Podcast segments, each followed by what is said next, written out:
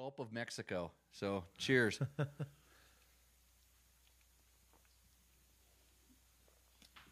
'Ah, so 7 p.m. live from the Dirt Bike Test shop or garage. This is Tech Talk Taco Tuesday number nine. I'm here with uh, Mark Kalpkoff, who was in Vegas attending a tech seminar. Tech seminar, the NAB show, content creation. Yeah, so that sounds um, interesting, I guess, to say the least. Uh, trade shows are all the same. You know, you walk and then you're walking into fart bombs and, you know, and then guys sleeping on the floor because they're tired. And Yeah, so we are going to talk about motorcycles and motorcycle related products. We are going to answer the questions that you um, come up with. Uh, I can answer nine out of 10 questions without referring to a reference manual. And I'm possibly a little cranky because it was so windy outside I didn't go riding. And that makes me cranky. So um, I had my tacos. Uh, Mitch and uh, George were kind enough to bring us our tacos today. So we will um, start uh, out here by uh, kind of running through and see what we're doing on our uh, questions in here. Let's see. Does octane equal horsepower? Um, not necessarily. Um, um, bad octane equals bad problems with your gas, but uh, I don't. I don't know. It. It. I just run pump gas all the time. I'm a poor person. You can. There. There's. There's definitely gas that can give you more power. Um, like ox- P, like PMX. or, or oxygenated gas. There's all kind, you know, good oxygen. There's all kinds. Of, I don't know the answer to that question. So first, first question out of the gate, and today I'm, uh, I'm stumped. I I've never really been a big fan of of you know running special gases and stuff, um, because a lot of times places where I was racing, it was the fuel you couldn't get that all the time, or it was inconsistent, and I just prefer to set my bikes up to run on what's easily available to get, and so that's what I generally use. Um, let's see. Jameson shared my show. Thank you. Um, Mark made me buy two Honda XR 650s. Jesse, I'm sorry about that. Um, Johnny Campbell made me buy a lot of XR 650s. So uh, we're in good company, I guess. Can I can I ask a question real quick? Sure. Because um, this is my followers know that this really annoys me. Is this name for them is called like the, there's people that call them the big red pigs, and I absolutely Which- can't stand. which they are. They are, but when you grow up on the West Coast and Johnny Campbell wins multiple championships on a 650, it's called the Dominator. And the BRP, the Big Pig, pigs don't win championships, right? Well, So- you- I mean, and, and everything's relative. I mean, I ride around in a KTM 1090, and compared to uh, an XR 650, my KTM 1090 is a big pig. and then I have a BMW GS sitting right over there, and compared to my KTM 1090, that GS is a big pig. So it's all relative. Um, uh, but you know, it's just, I mean, people like to lob bombs at you all the time. Um, we'll we'll get it. We'll get into our favorite bike uh, stuff a little bit later. Um, uh, hey, Brian. Good to see you. Brian Horton was one of my uh, helpers at our school. He's uh, just joined in the, the group here.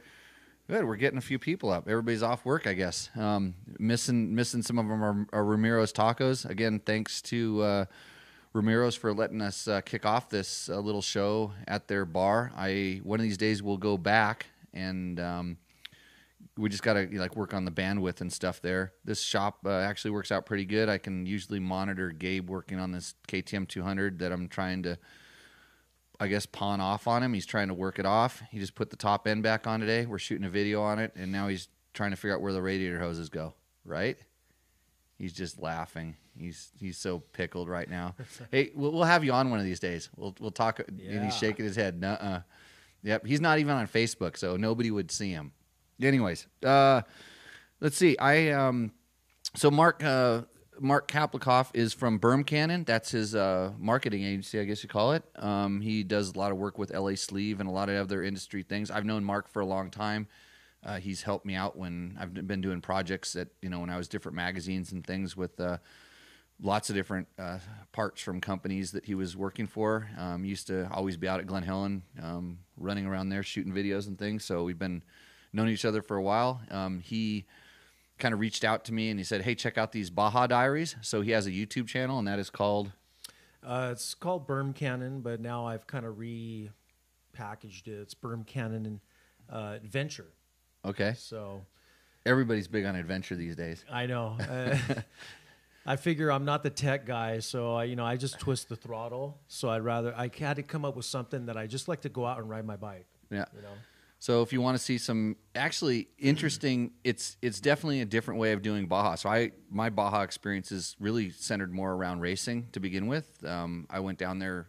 My very first time riding down there was, I guess, probably the first time was go to Tecate Enduro, but then I was able to go down and racing. So it was always racing and pre-running, and that was pretty meticulous and planned out and and and well thought out. It wasn't me just taking my bike, running into regular dudes hanging out with regular dudes, hooking up with other guys that are doing the same stuff. It's uh, it's kind of interesting stories. Yeah, I mean Baja is that kind of wild west atmosphere to it, and there's a lot of guys who you know that do the racing thing. Uh, unfortunately, me being a racer too, I never got to get the permission slip from the wife to go down there and do that race. But all my friends, uh, you know, Colton Udall, Robbie Bell, uh, Samuels, uh, now even Justin Jones is down there. Those guys, I just kind of watch. They're kind of like I enjoy, you know, them racing, me watching, and then I do all the adventure stuff and try all the taco places and, you know, and the fishing and the surf spots. That's so, uh, I mean it's I I haven't been down for quite a long time. Last my last couple few times down there I had some bad experiences and I decided that um, yeah, it, I I've got plenty of stuff to do up here. That's why I moved out to Nye County, which is the wild wild west. You know you know what we can do here, in Nye County? yeah, Um, I, I usually mess this up, but I can drive my exotic sports car down the street, shoot an automatic weapon out the window with a prostitute in my right hand seat, and sniff coke. Oh yeah, smoke weed, but then I could also do a little coke, and the only only one of those things would be illegal. good state of Nevada. Yeah, no. What? Uh, tell me your bad experience in Baja or the last. Um, I got, I got. Uh, f- let's see, it was we got pulled over by military police. No, we went through a military checkpoint. Somebody planted bullets in the truck. really? Yes, and Wow. tried to tried to get a bribe out of us. Um, I was asleep when it happened. Um, I was I'd been pre-running. It was late at night, late late at night. That was super sketchy. We thought I thought I was going to jail. Um, and then on the way in through Tijuana and the way out through Tijuana, we got jacked, and I didn't have any money on me because I just flown back from Germany, and they stole or they they yeah they stole. They wanted the team jackets that we were wearing. They literally took the jacket off my wife's back, and I said, "You know what? This is." And it was a lot of there was a lot of threatening going on, and it wasn't very wasn't very pretty. So Yeah. not a good not a good thing. I don't even like to talk about it because I mean the most the majority of the people in Baja are great people. It's a great place to ride. Yeah. I've I've met actually in some of the events I've been at. I met some of the guys, the, the tourism guys and stuff, and they're like, "Jimmy, come back." And I'm like, you know, I, I will when I run out of places up here. That's kind of my theory on it right now. And and I know people have been going down there for years and never had problems. And there's somebody like me has two or three bad runs, and then it's just you're a little over it. But um, sometimes that's the kind of stuff you have to um, endure in order to get the some of the freedoms that you have. And unfortunately, you know, it's like I, I think there's you can go to just as bad places here in the United States. It's just I feel like I know the rules. Absolutely. Yeah. So um, yeah, it's um, it's it's yeah, it's a, it's a shame. I wish I could kind of go back and do that. Let's see. Okay, we got some more questions coming here. The police did this, not just some random people. My wife said that. She was in the car. She she she was telling me to calm down because I wasn't very happy. I, I I literally, you know, they. Uh, anyways, no problem.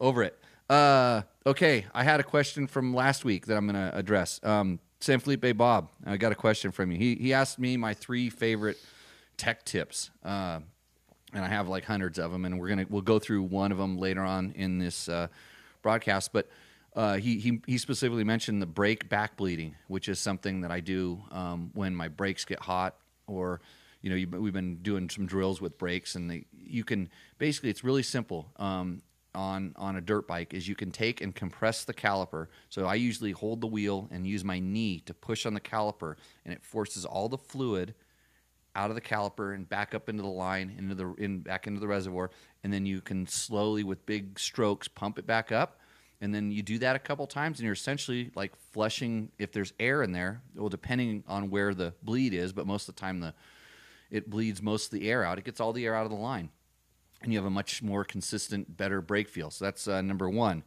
Number two, um, a lot of times when I'm tightening, when I'm uh, changing the wheel and I want to get the chain tight, I will throw a wrench or a rag in the rear sprocket, roll the wheel back, and that will push the um, the the um, axle and everything. It'll tighten it up and pull it up into the chain blocks, and then I'll snug the axle down, roll the wheel back, release, you know, get the get the thing out, and then tighten it back up, and that just keeps the tension on the the chain blocks and stuff when you're um, you know tightening that thing up. And number three, my third tip, and this is could actually be the most important, is set your sag on your motorcycle, set your ride height, learn how to do that. There are 10,000 videos on YouTube on how to set your sag. And and here's the thing, just learn how to take a consistent measurement. Um, I've been told by I've been taught by some of the best suspension techs in the world, and I've been told by some other idiots exactly how to do it one way or another. And here's here's the thing: it's not necessarily the number. The manufacturer will tell you how to do it, usually in the manual, and they'll give you a number or a range to set it in. That's just a number, and then from there, understand what the ride height and the you know the attitude, how it adjusts the attitude of the motorcycle and what it does, and then that is a baseline in case something goes wrong. You don't actually need to know the number. You could say, hey, I just want more weight on the front wheel. I need to run more spring preload or less weight on the front wheel. I want to take some out. And it changes the handling character of the bike, but the stock setup is a really good baseline. And then if you know a little bit about how much it's sagging versus, you know, the, the, the sag with the rider on it versus um, free sag, which is just the weight of the bike, then you can determine whether you have the proper spring rate on your motorcycle, especially with PDS. And I have a question about that to get to later. But um, those are some of the things that you want to take into consideration. Learn how to backbleed your brakes. Use use a wrench or a rag to tighten your chain, um, tighten your axle up, and then understand setting your sag and how it affects and makes your motorcycle perform. So, Bob, those are my free three favorite uh, tech tips. So, is Bob in San Felipe? Bob is not in San Felipe. I don't think he's the mayor anymore. I think he's probably been replaced. so, um, okay, just on onto the peeps. I, I was joking earlier when I said I was drinking sparkling water. um, let's see. We have any other? Um, let's see. Answer James Moses's question. Uh, what was it? Does anybody remember which one? What is the optimal tire silica percentage for content for WEC? This guy's just going to ask. I don't know. I'm not a tire technician. ask me something that's practical. Two percent. I'm getting that from the audience. They're claiming two percent is the pro. Two. Oh no, it's two beers. Yeah, that's the proper silica um, thing. Uh, so I don't know if I can help you on those kind of questions. Um, I'm sure they'll just get goofier um, as as Bob starts uh, chiming in with questions and things. What was the question again? Oh, what was the proper uh, tire silica content for riding on wet rocks? I, I think he's, I think he's playing games. Hey, well, here's what you need to do. You need to find a good tire guy, um, tire uh, technician guy to come in here and talk with us and explain that kind of stuff. Because I mean, I'd like to learn. I, That's I, funny. that way, I could just rattle off next time at some dinner party with my wife. You know, she's like, "Jimmy, answer this guy's question about tire silica." Yeah, go for it. so, um, okay. Um, Mark was also mentioning that he's getting beat up by um, uh, uh, KTM 690 and uh, Husky 701 owners. Well, it started from me posting. I, I, you know, I had this thing. I'm like, you know, I'm going to do a bike review, and a That's a, that's a big mistake. I know, of course, and I and I, all my magazine guys, I should know by watching you guys get torn apart from letters, and so I decided to do a video review. I spent a weekend writing uh, a friend of mine, uh, Husk Varna. Right? Is that how you Who's pronounce it? Husqvarna? Husqvarna? So I got torn apart because in the video, you know, I, I don't know, I grew up calling it Husqvarna, right? we all did. So this guy doesn't even know how to pronounce and it just for 2 years so I'm like I got to do it. I got to just like take the beating. I got beat for like 2 or 3 years on this video. You can go watch it. I mean, it's uh, but basically, It's uh, on it's on your YouTube channel. It's on my YouTube channel, and I shut the comments off because I just kind of like after two years of it, I was just like, okay, that's enough. no, you got to turn them back on this week. I, you know what? I think I will. Turn turn them back I on, will. and, and and maybe I'll, I'll take a look at them and I'll, I'll try to answer some because here's something that I actually share with them. I mean, when, when we were kind of joking about this today, it's like that is a bike the this the KTM 690 uh, Husky 701 is a bike I'm not very fond of, and we talked about it. We I think it has I think it's a great street going single cylinder motorcycle. right. I agree. Um, I think it has one of the best, um, you know, large displacement, uh, 600, 700 cc, you know, 650 cc, like an XR 650, which we'll talk about in a second. 650 cc has a great motor. I mean, it's got really good power. It's got that big one lunger feel, and it and it revs. It, it it's zoomy and it goes good.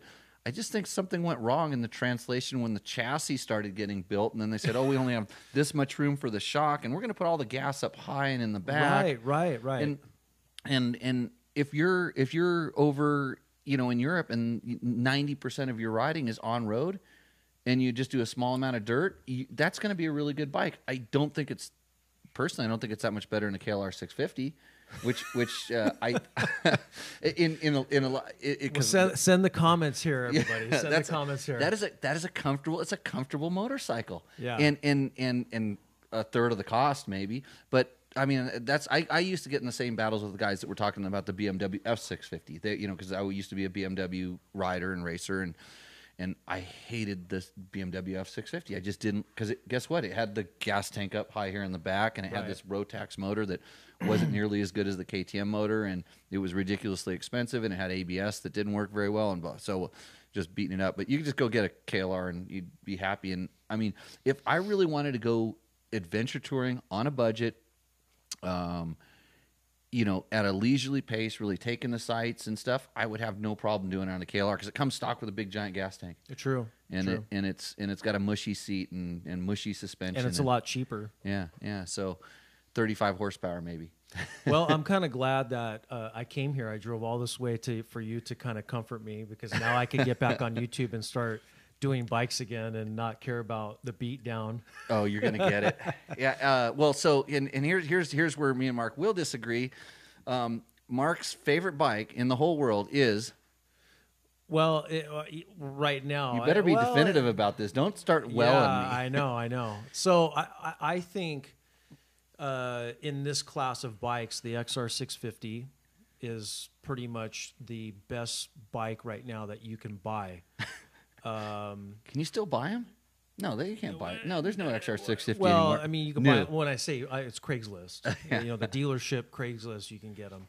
But as far as uh, you know, and, and this is what I thought because back just maybe eight years ago, uh, coming up with ten, I mean, the bikes were what eight years ago. How much were they? Like say for a KTM uh, 690 or The six nine has always kind of hovered around nine, eight, nine, and and the this the XR six fifty I think was seventy five, wasn't it? Seventy five eight. I think it was like It- six. It was six. It was it, it wasn't. It definitely wasn't in the ten thousand dollar Yeah. range. So I think it's it's a bike that still to this day. I even had a guy the other day make a comment like, you know, I- for the money that you're paying for these, you know, like the 690R or the 790R that's coming out. the Yeah, buy si- that bike. You know, the, Oh, the- they're sold out. The XR 650 is still for the bang for buck.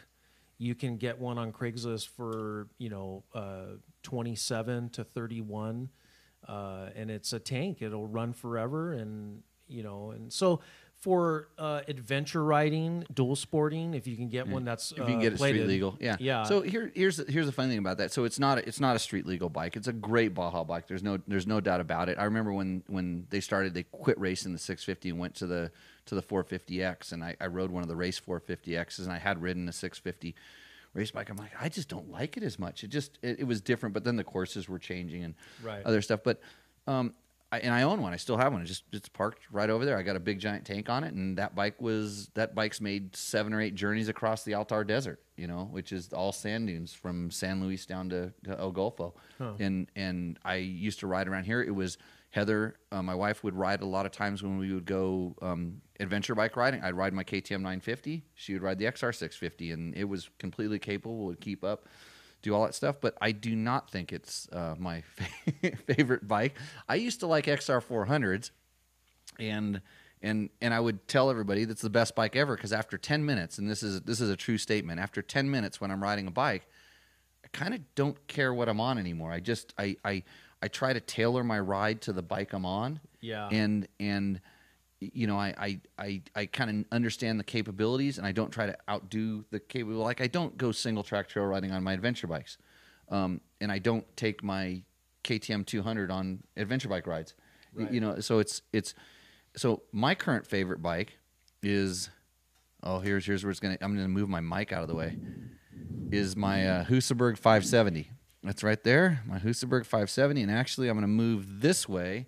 There it is. There look it at look at that guy right there. It's in, it's, it, in its glory. it's lingering. I have two of them. I got two of those things. Um, and uh, it the reason it, it's because it has a motor in it that it's like so it's in that same range too, but it's got like uh, so much more horsepower. I mean, you should see the tire on that thing. The knobs are literally shredded. but what does that cost compared to an XR400? Oh, you can't you can't buy them anymore. That's how okay. exclusive they are. Yeah. Ah. Oh, compared to an XR400. yeah, because the the Baja Diary started with a uh, thirteen hundred dollar XR four hundred, and I do agree the the four hundred is a really fun bike. The six fifty is just that progression of that bike. and the four, the 400 was just indestructible. Oh, And, yeah. and I used to I used to love it that it just indestructible. I hate it because that was the time when like electric start was coming out, and it didn't have electric start. Yeah, and it, it wouldn't overheat, which is always a good thing in the kind of riding we are doing. And then you know, there's there's there's like I said, there's so many different good bikes. But in in reality, if if you just kind of pin me down and say, Jimmy, you can only have one bike, I basically pick KTM 500 all day Really? long. Yeah, KTM 500 EXC E comes with a license plate. You know, yeah, it costs 10 grand, but I can turn it. in- I can put a big tank on oh. it, change the gearing, and it becomes an XR650. And that's why that XR650 is over there collecting dust. Now, does that include uh, reliability? Uh, 100%. Really? It to to a level I'd almost say it's a step up, and that's it. That's that's going out. How is that a step up? Like mileage wise, or just I think it lasts just as long and and and it's maybe not as um, you know as tank like but in in a, I mean I've got tons of miles on both those bikes and I would say that I've actually worked on the Honda a little bit more just doing Okay. having to do little things My, the Honda tended to overheat a little bit more but that was before cooling fans were really kind of in, in flavor um, the Hondas could be a little bit tough on the clutches yes, and it's definitely on and that. Hmm. it's and it's a five speed transmission. So when we would gear it to do long rides and stuff like that, if we go do technical stuff, which we always ended up doing, you'd be hard on the clutch. And then if you geared it down, then you'd be kind of running it hard. It, you could run it hard the whole time. And I've sucked more sand through both of those motors, the XR650 and the KTM 500, than anybody should.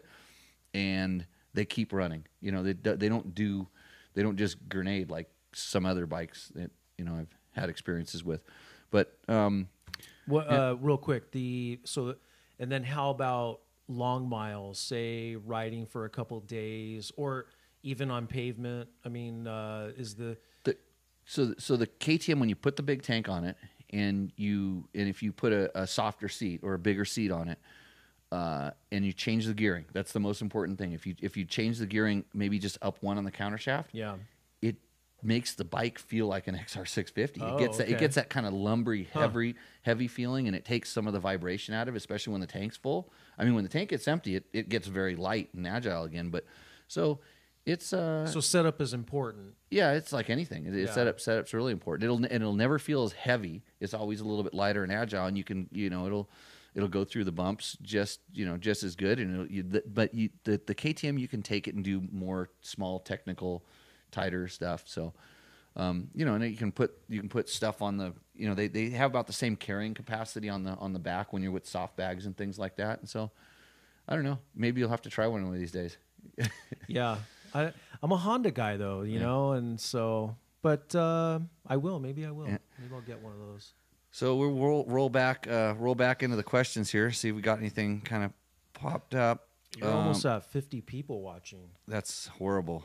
We're filling this, filling, filling the small little chat room up. It's the clubhouse. Um, I'm gonna scroll back down. Let's see.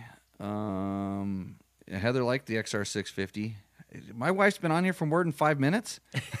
she she hates it when we talk about motorcycles. No, um, Hal Raider plated KLX KLX 450. Um, actually, I have some friends that used to have some of those things, and they liked them. Those or 650 or 450s. Okay, yeah.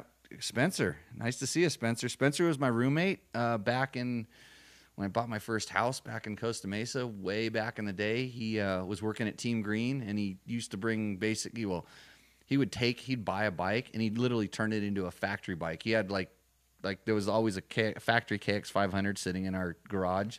Seemed like most of the time, and then some of the cool bike. He had aluminum framed KX 250 two stroke and had, Oh, wow. had a really nice uh, KLR 650 KLX 650 actually.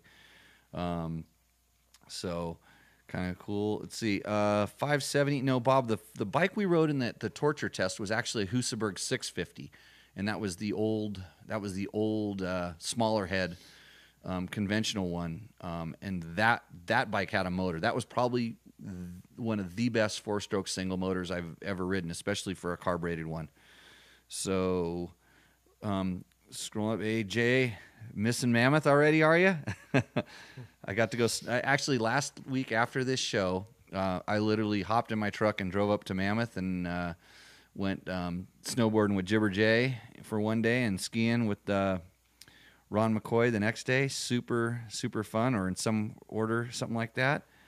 Let's see. My son wants to know if the TC65 is the same as the KTM 65. Probably the same as a KTM 250 is compared to a Husky 250. Um, let's see. We forgot to talk about the uh, XR600. That could have been one of the best bikes ever, right? That's a little out of my generation. Thanks. uh, that's that's for the guys in the '80s. Yeah. Um, let's see. Okay. Do you feel your 450X handles different after changing to a smaller sprocket and moving the axle forward due to removing a link? Um, uh, not a ton, but it definitely did help it everywhere. Um, usually when you move, so he's talking about our 2019 Honda 450 CRF450X. Um, we went uh, one smaller on the rear sprocket and took a link out of the chain and moved the the, the wheel closer, so it effectively shorted the shortened the wheelbase. Um, I noticed uh, that Johnny had done that on their race bikes for the Mint 400, and their bikes felt a little livelier, and so I thought I'd give it a try, and for sure it did. It did work, um, and it didn't hurt stability, and that was my um, probably. It, actually, I think it helped stability, helped everything. So um, that was my take on it, and it seemed excuse me, it seemed like it made the forks um, a little less picky, especially about kind of feeling harsh. I don't know why, but um, that's that was a good good move. Does the Honda 450L feel a lot heavier than the KTM 500? Uh, whew. It- I, I could chime in on that because I just rode one, yeah, go ahead. but I haven't ridden the KTM 500, so I'm Oh. not gonna. I, don't- I you know, actually, I really oh, think compared that- to your XR650, it feels light. Yeah, I will say that the the 450L is really really fun and t- to me nimble. I was up in uh, Silverwood a couple days ago, and uh, as far I mean, there's not real tight technical stuff up there, but I kind of was mad and kind of hateful on Honda for that bike coming out because I wanted a 650. I wanted a EFI 650. Uh, you know, I, I, I, they should, they should just, you know, they really, they should take the 650, put it, they, they should t- put a big gas tank on it, take a cue from Kawasaki, make it come stock with a big gas tank, put EFI on it. That motor is fine. That motor chugs right along. so good. Um, and the chassis, I mean, it's, it's not bad either. yeah. So, but the, I mean, with the 450, I, I finally got to ride it, and I was really impressed. I mean, it's really light, nimble, and then you know, one thing I thought it was gonna maybe be you know hindered on was the highway, and I got on the highway and I clicked up gears, and it was really it was actually smoother than the 650. Yeah, there's no vibration in the bike. Yeah. That they they did a good a really good job on that um, for sure. So uh, compared to the KTM 500 Honda 450, the Honda feels like it carries its weight a little bit higher, and and it has like kind of a more a little bit more of a stable feel, which translates into a little bit of a heavier feel. But I think um, I'm trying to think of if whether see I've been doing more back to back between the KTM 350 and the Honda 450.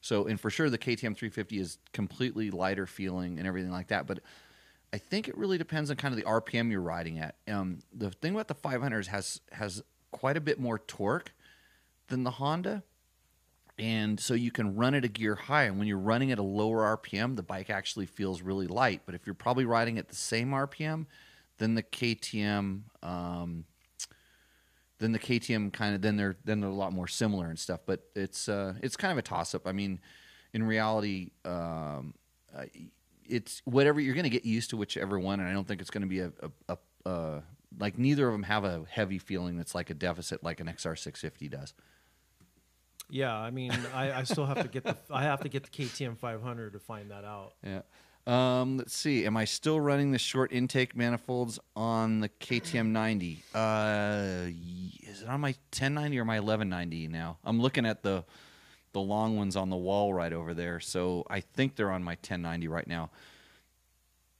or 1190. I know they work good on the 1190, um, but um, it, they, it just makes for me it makes the power smoother and more usable.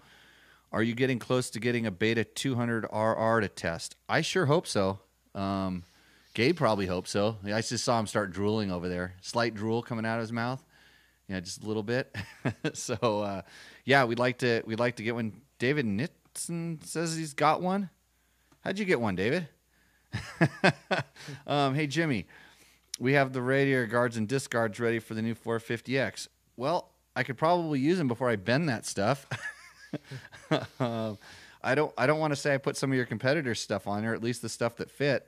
Um, so, yeah, Nate. Um, I know somebody was going to email me when they got those done. So, San Felipe Bob, remember that time Spencer and Jimmy Lewis rode? Oh yeah, I remember that. It's your favorite ride ever.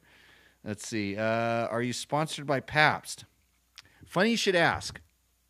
The answer is uh, was was sponsored um, by Pabst, and since it was in California, I, I got wristbands and T-shirts and toothbrushes and and hats and stuff like that, but no beer. So no, these are just what's been rolling around in my cooler. And actually, if I'll, I'll put this up by the camera, you if you look closely there, this this is a well weathered Pabst. It's the exact same temperature as it is outside right now, which um, Those are the ones that you find under your seat. yeah, no, this this this one's been in a cooler the whole time, but um, I should be sponsored by Pabst. Uh, there's this guy named Steve Fisher calling him out right now. Um, he said he was he was going to be my agent on this deal, and um, uh, hey, did anybody see me on that King of the King of the Hammers TV show? No, it was on ABC last week. It's a pretty cool little segment, me and Texas Jesus. So they kind of tell our story, where I talked about how I recycled the water that I drank in the morning to put in the radiator. Yeah, I know some tricks. so, um, let's see. Yeah, Spencer remembers that thing. Let's see. Here we go. Jameson has a question. Are the SSS forks, which is talking about the Yamaha forks, work well on RMTB? Uh oh. He's. I think he's had too many Pabst. um, okay. Let's see. Are the SSS forks good on a KTM or Husky? What is somebody doing conversions now? I I don't. Yeah. Man, some of some of the, the okay. So the Yamaha forks are really good. We've known that since uh, 2005. They've been they've been really good, and uh, even they made an upgrade in 2006. I don't think they've changed really that much since then. Those are that's a really good fork, well set up. Um, but I think the current forks on the new KTM's are excellent as well. I mean, I don't, I, uh, we just rode some of the factory editions, which had the, the 19 and a half factory editions have the latest edition of that air fork. And those are great. The open cartridge stuff on the EXCs is excellent. Um, so, uh, I would not complain about either of them. The one thing I do like about the air fork is they are lightweight. They're Light.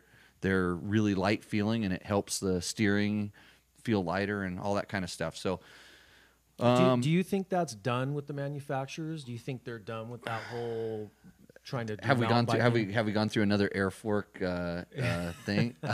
Like kind of like back in the 1970s which i don't remember that well but i was told. Uh, i think i don't know. I mean I, I just i don't think you can see the, the the way that it was sold i'm sure the way it was sold to the manufacturers was hey this is less parts it's going to cost less money to produce Uh, and it's lighter weight so this is a win-win-win and the problem is, is they needed to perform to a certain level, and they got complex, and then and then there was all this. And the first ones definitely had some problems with some leaking, and when they'd leak, they'd collapse, and all this stuff. But I mean, how often do you see a KTM forks collapse these days? Yeah, true. You, you, you just don't. And and um, think about mountain bikes. Everybody's running air on mountain bikes, and Yeah. how often do you see them collapse? It just doesn't really happen that often. So it's kind of a so it could make a comeback. I think you know as they as they learn how to make it better, but you never know with all the patents and different limitations on what other technologies. Um, you know how they you know who who can do what with what. But I think the market perception, and it was largely because the the journalists and the media just literally just poo pooed it right from the beginning. It was like it was like they didn't they didn't actually what happens and, and here, here I'm gonna go on I'm gonna go on, I'm gonna go on a tirade here. There we go. Half of these guys should not be testing motorcycles because they don't know anything about what they're doing or what they're testing. And I'm not talking, you know, I'm talking about some of the guys you, you read and currently know. If you opened up a clutch and asked them what that is and how does it do something, they uh, huh? you know, like they they they don't know how to how to adjust their power valve with the cam chain. It's it's just ridiculous. So motorcycle theory. They don't have motorcycle theory. I don't think they've ever had to work on them. They just ride them and say, "Okay, this is good," Ugh. you know. And and and for some reason, and I was at those intros where the air fork was just confusing and nobody knew what to do, and so they're all looking at each other. And of course, someone like Jody goes, "It's bad," and Yeah. he does that kind of stuff, and he's Yeah. good at it. And he goes, you know, and, and well, it's not him because he wasn't actually riding the bike. He's having one of his test riders ride the bike, and they may have said it's good, but they decide, okay, it's bad. We're going to say it's bad, and it's going to be bad. That's the way it is, and then we'll tell you how to fix it in two months. But right now, it's bad. And then other people, hey, he said he said it was bad, and it's like, okay, then it's bad, and because you don't want to, you don't want to be a like on the other side of it. Now, I'm not kidding that there were some issues with some of those things, but they were incredibly adjustable. Some of those forks were as complex and as adjustable with air pressure as works forks. Now, I'm not saying that I wanted to fill up 17 different chambers inside of my fork before every ride or check it or all that other stuff, but they worked good. They they were too complex. Yeah. And, and especially ones when they're starting to get into the three different chambers, that was getting a little bit out there. But now when you have KTM's with a single, single sided, single bleed, and it's one air pressure to check, um, you know they've got it down to where it really works. So that's that's kind of where where it goes. But it's when you have guys that don't actually appreciate stuff for how it works, and then and then they don't even know about whether it, they just heard about that one guy that you know got a you know got a flat fork and his bike went like that, and then you know just like everybody asks me you know about like how long is my motor my, my Honda's my Honda's 450L is only going to last 10 hours 12 hours on a piston really? Yeah. yeah. So it's it's kind of some of that and and that's what bothers me um, when my colleagues are out not doing their jobs and not explaining this stuff. So um, you know know know who you're i always say know who you're listening to. And and they they will reveal very slowly that that they don't know exactly what they're talking about. They're just like they're the sheep following kind of the lemming line and and it's not to say that their opinion isn't valid. I mean if that's their opinion that's great. But when you're making an opinion opinion or a judgment for you know for everybody um you know and and it'll it'll all work itself out. You know if if if the air fork's gone then it's gone. But i i i still like the ones on the ktms i i like some of the some of the ones that had the three chambers on where i was able to get those things to work really really well um, and I missed the, I, you know, all of a sudden they they never advertised the next year. They didn't come back and say, "Hey, our bike gained four pounds."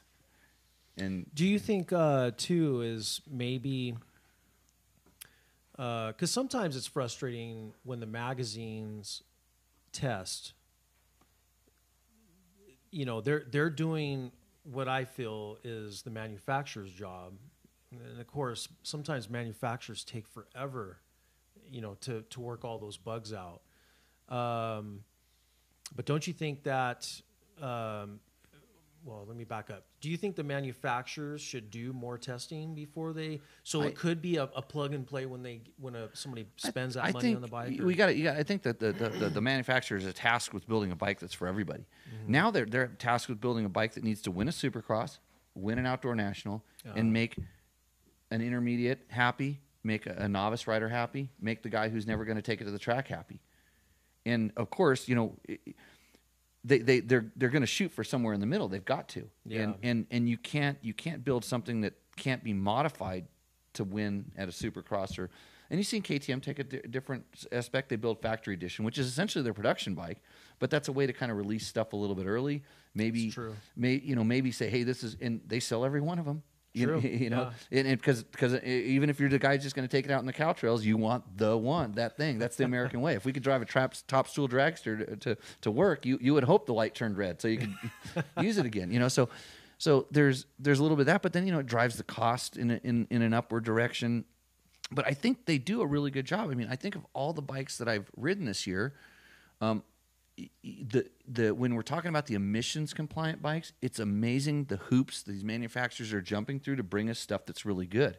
Right. And and and there there's there literally it's jumping through hoops to meet ridiculous regulations and stuff you know in in that aspect, but the then on the look at the competition side when they're when they're bringing these motocross bikes that are that have incredible power bands and and work work so good and and a guy that is a, a you know a vet novice can hop on you know a, a, CRF 450 and feel really comfortable. So uh, of all these bikes that I rode, I mean, I'm sitting there going, what was the what was the something that was really sort of jacked up? And I mean, the only thing that I would um that I would think was the, probably the worst thing I rode was the the Suzuki Arm Arms RMX RMZ RM RMZ.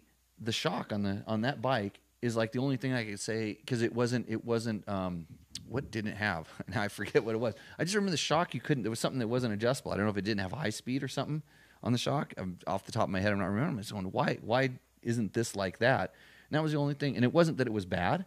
It was just it wasn't to the same level that some of the other stuff was. And I wanted to change some things because I felt like I could get it to work really good. And it was just lacking this one thing that I knew it was just a couple clicks on any other bike, and I didn't have that option. But Well, uh, this is actually sparked a good question for you is why doesn't the manufacturers do what the car car dealerships? I mean, there's guys that buy Ford pickups and they get these option packages. Why why don't you think the motorcycle uh, industry hasn't gone into that where I can go to KTM? I mean, KTM is very close to that, but with why their with the power parts and stuff. yeah, yeah. why can't I go like, oh, well, well- I'm do- doing trail, make a package for me, and then you yeah, know. Yamaha has GYTR and and Honda has some. well, well, I'm saying they, stuff. they make it. They, Yeah. they Oh, actually oh, they build, build it it. up for Yes, you. Yeah. build it up well, for I, I just don't think there's the numbers. uh, Yeah, I don't think the number. I mean, in reality, that's where a dealership could really shine. You know, a dealership could actually take that bike and and you know customize it for you. You could That's you could go there and, and do that. That's and especially with the the trouble we're having with the brick and mortar shops. yeah. You know, you know, like, struggling for customers, and and right now everybody's going on the internet and finding the lowest price, and then going going to that one. But like where you know, at some point, customer service needs to come in, and hopefully those are the ones that are you know shops that are going to stick around. But I, you know, that's a. I think that's a. But I mean, when you're talking about pickup trucks and stuff, you know, they're they're pumping hundreds of thousands of those things out, and on motorcycles, you know, if there's, if if you're selling four thousand of a model, you're probably doing really really well Yeah. these days. So back to our uh, questions for a second here. Um, Rich wants to know about flex bars. I have never broke a pair. You know, in fact, I've never bent a pair of flex bars, and I, I've. It's funny. We just pulled a pair of of, of uh, some kind of a twin wall, it was an aftermarket twin wall off of off of a bike, uh, one of our rental bikes that had been crashed the other day. And I was thinking, man, it's been so long since I've bent handlebars, uh, which is really strange. I think the clamps, you know, being some of the clamps are rubber mounted and stuff. But no, I've never, honestly, I've never uh, bent a set of those. I like the flex bars. I love them too. I'm I'm a It's big good company big too. yeah good company good people i have bad wrists so um, they really help me out um, beta oh hey there is mark daniels build your own beta Beta does that. yeah they have a, I, I should have known that I don't want a beta. yeah they, they don't have build your own honda no you're hey th- hey thanks mark that's a that's a um, awesome input there um, the- beta does have that build your own beta program is b byo bring your own beer Really? yeah, and um, I actually I, that was the the last bike test I did at Dirt Rider magazine. I think it kind of pissed him off because they they requested to have a bike built and they built it for me, Oh, not the other guy.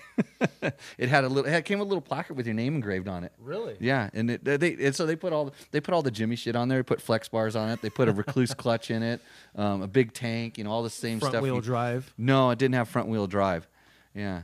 So, um, are you going to put on another hard enduro here in the United States? Um, not unless uh, I can do it the way I want to do it. And, And, uh, that and, and how do you want to do it? I want to make it so one rider finishes again, and I want it to be very safe. From um, like, it's not going to be safe if you're an idiot on your motorcycle, but I just don't want you to get hit by a car or a spectator to come and run you over or something like that. I want to make it so it's a ridiculously tough race that you would feel very accomplished if you finished. Um, everything would be rideable. You just have to be able to manage yourself. So that would be um, how I would do it, and I know what the budget is to do it, and I've explained that to um, people that kind of have that sort of budget to throw around, and there's no interest. so there, there's a really good there's a really good place to have it, but unfortunately that event has outgrown um, having motorcycles there. Uh, when when you know and and and I'll just say it, the king of the motos. Um, I think it, it it lived its its life. It did it great. It got incredible exposure for the riders. It's it was a built-in package that we stepped into, and it was awesome. And they, I I did not as the promoter of that race, along with Dave Cole, we just did not feel safe with the motorcycles having having them out there. We just it just got a little bit too big and out of control. Um, so this that's is what, because with the with the G, uh, with the crowd the, yeah. the crowds were growing and the, the, the, the amount of events that were out there the the this just all the stuff that was going on it just uh, kind of outgrew it. And and um, I'm luckily in our last race I had one guy that finished my course. So I felt like I put on a a good race and I don't think I could top doing that again. Um, and so that was it so I, uh, I I turned into a car racer for one race, and I finished King of the Hammers. I probably won't do that again. I don't have my pockets are not full enough with the thick stacks of cash. Yeah, lots of lots of stuff. So um, another question um, here from here at the floor. Um, Mitch asked me about budget bikes. I think we answered your question earlier. How about the KLR 650, Mitch? XR 400. Well, see, guess guess what Mitch's bike is? Guess. yeah, the answer was broke. No, he has he has an XR 650L. He has actually has a couple of them. So um, that's a Oh, that's a that's a good out here uh, budget bike. My current favorite pick for budget bikes, and I'm probably going to shoot myself for actually saying this out loud because I'll drive the price up again, is any KTM RFS four stroke. Um, the 2000 to 2007 uh, KTM RFS four stroke, specifically the 400s, are really good bikes. They last forever. I have nine or so of them in our fleet of rentals, and every so often I might have to throw intake valves into one of them. And I mean, what else do we replace in those things? Anything? These guys around here help me work on them all the time. change tires, you know, change tires, and, and that's about it. You know, if you if you kind of know what to look for, you can kind of uh, prevent all that stuff. But uh, that is um, that is my budget bike question. And then Christian Ren, Ren, Reniger Reniger asked me. Um, his question was kind of two pronged. He was he was asking me the difference between KTM EXC and Husky FEs, and more specifically the difference between the PDS suspension on the KTM and the linkage on the Husky. What do I feel about it? Um, I'm probably one of maybe uh, two journalists in the world that like PDS um, suspension. Uh, I have always liked it. I learned how to set it up. Uh, I don't think that PDS will accomplish the same variety as a linkage uh, suspended bike. Like if you're talking about setup, you you actually have to change your um, your PDS setup for changing conditions. I feel, and but um, I can get it to work anywhere I need it to, and it's just plain simple. And I like the progressive nature of it. So when you kind of you know figure out your setting and get it all good, I think it works just as good. The old PDS, um, when there was not an isolated shock tower, made the bikes, especially the forks, feel horrible. And it's just because it that all the forces were going straight up the center of the shock, right up into the headset, right up into the handlebars, into your hands, and you felt that harshness. And then you, I, at the time, KTM forks were junk to begin with. but um, it made them feel worse. So, so the PDS kind of got a bad rap. And there was one year where KTM actually made PDS motocross bikes, um, where they they had the isolated shock tower, kind of like all of them have now. Uh, the year before they went to linkage, and all of a sudden it got really good, but it was too late. They were already on. They were going down linkage alley, and they were hiring riders that were going to win championships, and it's all been good. They- I'm not going to say anything bad about that linkage, but what the linkage does more than anything, I think it kind of changes the flex character um, of the frame and of the swing arm. Uh, I don't think that's the thing a lot of riders really quote feel, but it's something that happens, and it's I don't I, I don't like the linkage hanging up on stuff I'm trying to ride over, and most people don't have that problem, but uh, I do, and I like uh, I like my tire hitting the the log or the rock and not my shock linkage. So, but um, in in reality, I, I I think for most guys, you can get them both working uh, equally as well. Uh, it just depends on how picky you are or how much you read those uh, other journalists that that that don't understand what they're what they, they, they. It's just easier to say it's bad because it went away for the most part. So I'm sure KTO would love to bring that back, though. You know, it's less parts, cheaper, True, lighter, true. all the same things as an air fork. Yeah, I mean, uh, I like you know, I like oil going through my fork. I like the feel of that rather than air. Let's see. Uh, Chance asks, "Do I think the SXS, what I think he's talking about side by sides, are good for the off-road community?" As a side by side owner, as long as you stay off of my single track trails, they're fine. Just don't drive them and pioneer single track trails. Leave our single track single track. Side by sides have officially killed the quad. Yeah. Well, I mean, like- I mean, you know what's, you know what's, I mean, I, I, I just, it's kind of cool to be able to go out and do our sport with someone else, you know, and that's what Yeah. you get to, you know, side by side. You, you, you're out there doing it with somebody else, and Or carry your stuff. yeah, yeah, carry. I mean, I, I, I think, you know, and and uh, just, I wish people could experience what I experience on a motorcycle, and it, it's difficult to, it's difficult to do. You can't ride double and stuff like that much. Um, so now the questions are getting stupid. I just saw something pop across. It, it's going down stupid. It's a, hey, welcome to the internet, right? And, and my wife participating in it, then it's even worse. Uh, so um, the the the but you know the the fact that you can you know bring more people into it, and maybe that'll put people on dirt bikes or you know families will you know the kids will say hey i don't want to ride with you dad i want my own and it's like well we're going to get you a mini bike we need more kids doing this sport um, and i think you know some of these cool little electric bikes that are coming out are going to help that Yeah, absolutely. um, you know, there's there's there's a lot of you know Honda's got some new fuel injected uh, little mini bike kids bikes, you know, gas powered stuff that we're hopefully we're going to get some of those to test real soon. Just a matter of logistics. Um, so there's hope. There's hope for it. Um, hopefully that helps in that in that way. Um, let's see. I saw another question roll up here. Um, how do I weld the crankshaft on an XR100? Um, I don't weld it. Actually, Matt, here's here's what I do to get my crankshafts. I use this proprietary rebar that I get at Dave Miller's shop, and you you wrap it and you kind of do a twist on one end, and then a bow tie on the other around the small end, and it's it's all good. or you could send it to LA Sleeve. They rebuild cranks. That's right. There's your plug. Yeah. yeah. Good job. Somebody's got to throw a plug in here. Um, how are we doing on time here? Oh, good. We got a few more minutes. Let's see. Hey, there's Morgan. Morgan had me on his um, Gospel of Two Wheels uh, podcast, video, vlog, show thingy uh, last week. You can go check that out. We got in some pretty good discussions. Um, he always talks about interesting stuff on his thing. He's out in Colorado, has awesome riding and stuff. That's that's where the real off road is. Colorado. Yeah. Let's see. Uh oh, my wife says, see, she says we have a raccoon in the house attic. How do I get rid of it? And now she says she's serious. Um, you, you want me to go get the gun? that's how that's how I fix the problem. Raccoon soup. Yeah. yeah so that's how you do that. Um, and uh, so I think we ran through most of the questions here. Oh, I know a couple things I was going to talk about. Um, new product thing. So this week, um, my good friend from Best Rest Products uh, sent me down these fork savers.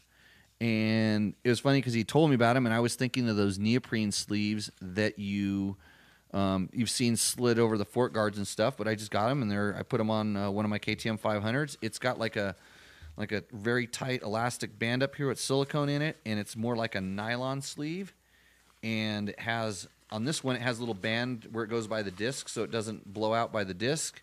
And then it comes with an O-ring, so you you have to take your fork off the bike and you slide it down there, and you slide this on here, and this collapses it down here. So effectively, it keeps most of the junk um, from getting to the fork seal. And this O-ring is actually pretty tight, so it kind of keeps it, you know, kind of squeezed up down at the bottom. But uh, I we will be testing these things out. He's also sent me these uh, Guglatech fuel filters uh, that are pretty amazing um, for filtering out junk if you're going through bad gas. Mark, uh, coming from Mexico, I should probably uh, show you one of those. Um, but uh, you can they they slide in the thing, and then and then I'll go with that on the tech tip here. Um, so that's uh, the one of the things we're testing this week. Uh, the the other thing I was going to talk about a tech tip was hand me one of the normal filters. So this is a this is an oil filter out of your out of your oil filter, and this it's dried out pretty good. And I'm going to show you a tech tip that one of the um, uh, Japanese engineers uh, working for one of the manufacturers showed me how to check the health of your motor. And uh, I'd always looked at them, and a lot of times I flush them. I'll back flush them with contact cleaner on top of a white sheet or a blue sheet, you know, a blue towel that I can see. But he said, no, there's a better way. And so what he did was he, he took it and he sliced it with a knife and then sliced it around. So you're rotating around anyways. You can see what it's done. It's, it's actually opened it up. I'm going to get it closer to the camera here. So you actually cut it and hold it off. And it's like an accordion, right? And we see that? So, and when you open it up, you can look down in there and you can look into the veins on the filter and you can see a lot more of the metal particulate matter in the fragments. And if your motor is starting to go south or something in the motor is going south, you will see um, some of the parts there. So, or some of the, the fragments. so you should do this on your XR650. I actually just did that uh, a week ago, and there's nothing. It's clean. I change my oil like every. Did you slice the filter? in accordion? no, I actually just I spread it like that, and I just look like that really Yeah. good. Yeah, but I mean, you, you can literally pull it straight, and it's amazing how much more stuff. I mean, you look at that; it doesn't look that bad, right? Yeah, And then you stretch it out, and you go, Wow. okay. So what that was is that was uh, a Rekluse clutch. The aluminum parts in the Rekluse clutch Really? were starting to. It was one that we. It was it was 500 hours on it. And it was starting to get bad. Huh. So that's you know. So we started looking for hey, wh- what's aluminum? You know, we saw what's what's that material? Where is it coming from? And it was real easy to kind of diagnose and and check. So um, there's your little tech tip. Um, that's the uh, that's the uh, tech tip. Let's see. Let's see. We're gonna run back through here some of the questions. Um, we can deal with the the thing later. Let's see. Next week on Taco Two, Jimmy talked about how he fixed the bullet hole in his roof. yeah. Um, let's see. Do I have openings in my class this weekend? Yes, I do. Thanks for asking, George. I was to slip my wrist because it was the first uh, non-full class I've had in four years. I figured I've, I'm losing it. So, um, hey, if you want to learn to become a better rider, why don't you come out and see JimmyLewisOffroad.com. Um, we have classes out here in Pahrump. Uh, uh, I have an excellent curriculum. I don't care what ability level rider you are, we can help with your riding. We teach very simple techniques. Um, it works. Let's see. Let's see. Very good tech tip. Checking the oil filters. Let's see. That's cool. Yeah. See, Morgan, you learn something every day, don't you? so, anyways, we're going to go ahead and uh, wrap it up. I want to thank everybody for um, chiming in, asking questions. Uh, like usual, we will put this up on the YouTubes uh, tomorrow, edit it down um, throw it up there if you want to listen to this. Uh, share it with your friends. That's gonna um, Share it. Yeah, and my wife is a good teacher at the off-road school as well, and she's gonna bring me out a brand new Yamaha WR450. By the way, Nice. yeah, with the uh, competition ECU in it. So I was gonna have it today, but I didn't get back to California to get it, so that was my uh, that was my problem. But uh, I have something to give you before we go. so oh This is a official Berm Cannon Urbanized shirt, which is a series I shot in downtown LA riding the XR650. Are you a hipster? This is the hipster shirt. Is it tight? Is it my- tight fitting? No, no, no. it's uh, it's a large. Yeah. It may be tight on you though if you're. I got I got big I got big boobs. Yeah. got big boobs. So yeah, I think awesome. Thank you, Mark. You're welcome. Hey, and if Thanks you- for if- having me. Hey, and if you want to, um, if you want to uh, support Dirt Bike Test, we also have T-shirts. So up on our website, www.dirtbiketest.com, there's a store you can click it. We have T-shirts, hats, kind of like this. Um, let's move some of those things so we can get some new designs out there and uh, go check out some of the stuff we have on the website. There hasn't been a whole lot going up there. I'm gonna get that XR or the CRF 450X. I, I edited down the photos. So we'll be closer to that. I want to thank Mark for coming in on his Thanks trip back. me, yeah. Next time we're going to get him out here riding. Um, I'm going to prove to him the XR650 is not the best bike in the world, and uh, we'll go from there. So thanks everybody for joining. We will uh, see you guys next week.